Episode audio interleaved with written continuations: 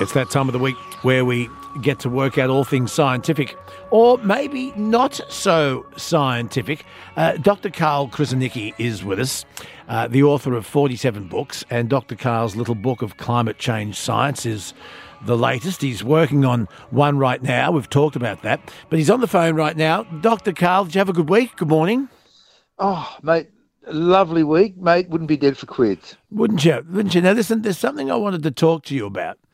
And I don't know how scientific we are going to get this morning. And I'm talking about UFOs. In the United States and over the skies of the United States and Canada, we are hearing reports about balloons being shot down or symmetrical uh, shaped objects being shot down out of the sky, and no one can actually deny or confirm whether or not these are weather uh, weather machines or whether or not there's something else. And the Pentagon, for the first time in a long time, has officially said that maybe there are such things as UFOs, unidentified flying objects. These are objects that are in the sky that the Pentagon is saying fly way too fast to be of anything that comes from this world, but they're not saying much more.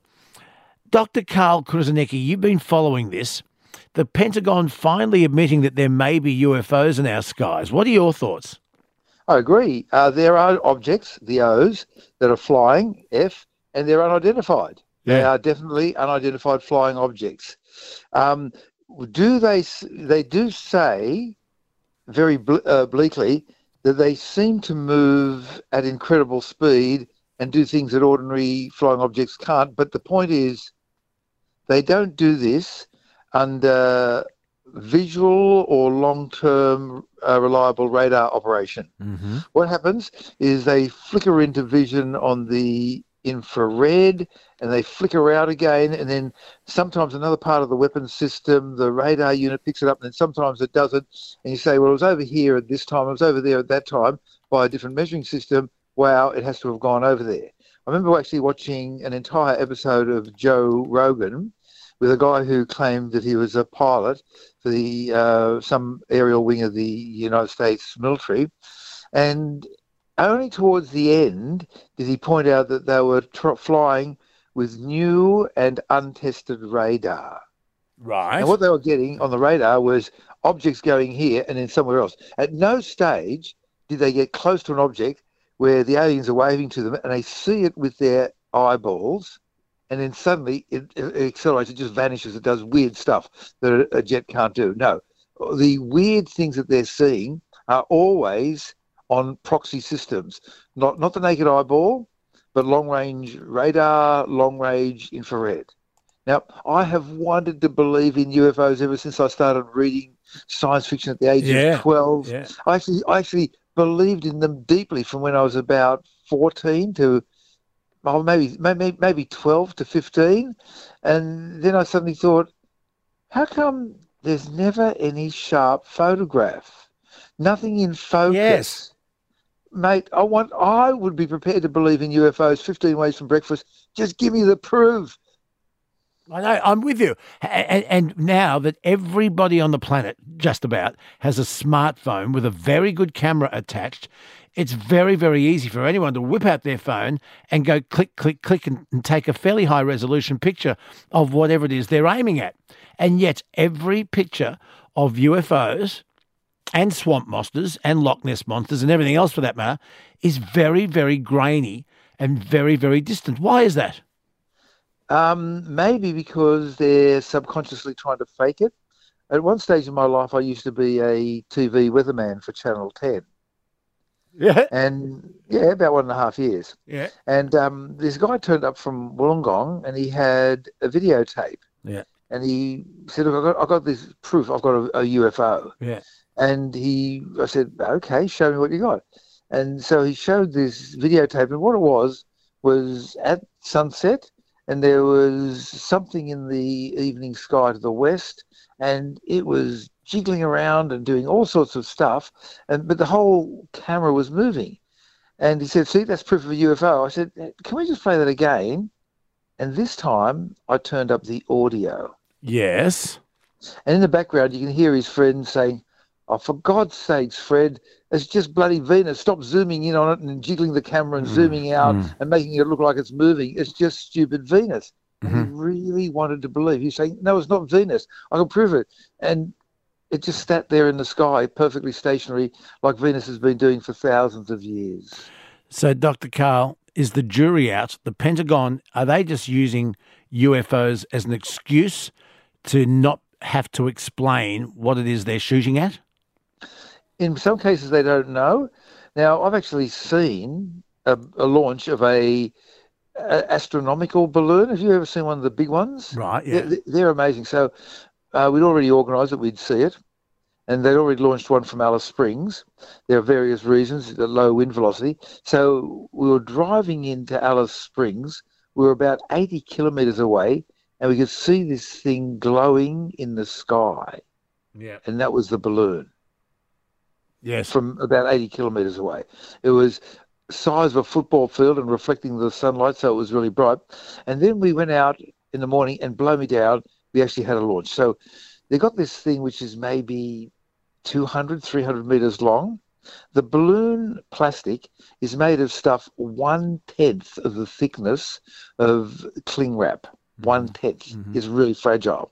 And when everything's looking good and you got yourself, you got all, all the people there and the payload of some sort of astronomical device weighing about a ton, and everybody's been waiting for day after day, coming out at two o'clock in the morning, waiting for it to get through. And finally, at three o'clock in the morning, they said, "Look, it's looking good." At four o'clock in the morning, said, "It's go."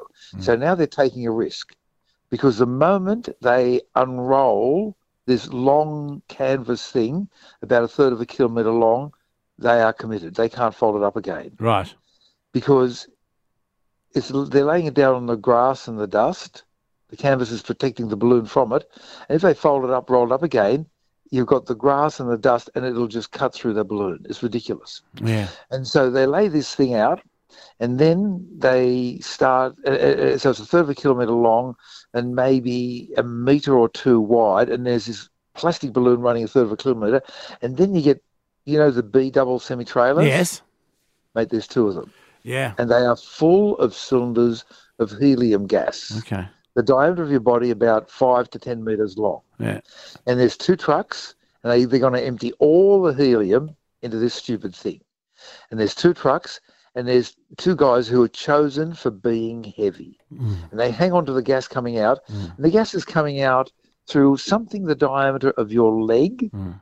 And there's two sort of hollow tubes hanging off the bottom of the balloon, and, and one guy's pumping gas into one, and the other guy's pumping gas into the other, and it's coming out like a fire hose. So you need somebody who's heavy, and they just hang on to it, Yes. and they're, they're pumping and pumping the gas, and then after about half an hour, the gas travels to the end, and then there's a section right at the very end that, like a little bubble, lifts up, and it's about the size of a house, and then it grows to be the size of a double-story house, and then it begins to lift up the whole thing. And if at this stage, and we're talking just before sunrise, if the slightest wind blows it onto the grass or the dirt, made the thing just burst open.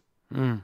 And, and so and then they're, they're pumping gas in and they're hoping that it'll rise and rise and it'll rise from you know 300 meters to 250 200 and finally it's just vertically up it's got a little tiny blob at the top but it's enough to support the weight. And then they there's a, now they're safe. Now they're safe but they don't want a big wind and they just keep on pumping gas into it. And then then the uh, one ton payloads at the bottom and they let it fly and it goes up to 80 100,000 feet. Okay? So they're the big ones size Mhm. of a football field Yeah. and then there's the weather balloons, and I've launched a weather balloon from Antarctica, where I'll be going in a couple of weeks. And these weather balloons are about a metre or two metres in size, Yeah. maybe even up to a small car, and 1,600 are launched every day. So there's lots of Do- them floating around. Oh, God. And during the time of Donald Trump, uh, I think three or four big ones, the big ones, went across the United States, Yes. and the United States did nothing. Ah, there you are. Yes, and but this time, uh, Donald, the, the, the Republicans are saying, "Oh, this proves the weakness of the the Democrats because they're not shooting them down." Whereas under the Republican administration, three or four of them went over and they didn't shoot them down either. Well, there you are. And and why would you need them? Because mate, they've got satellites I'm, I'm exaggerating a little bit. They can almost see the face of an ant. I know. I've, I, I mean, you and I can use Google Earth, and Yes. we can we can zoom in on a lunchbox on a mm. table in our own backyards. Why would you need to use a balloon to spy when there are so many more sophisticated methods available to you? Dr. Karl, fascinating to talk to you once again. Thank you for that. Thank you for the lesson, and ah. we will talk again very soon. Thank you, Dr. Karl. Thank you, Dr. Luke.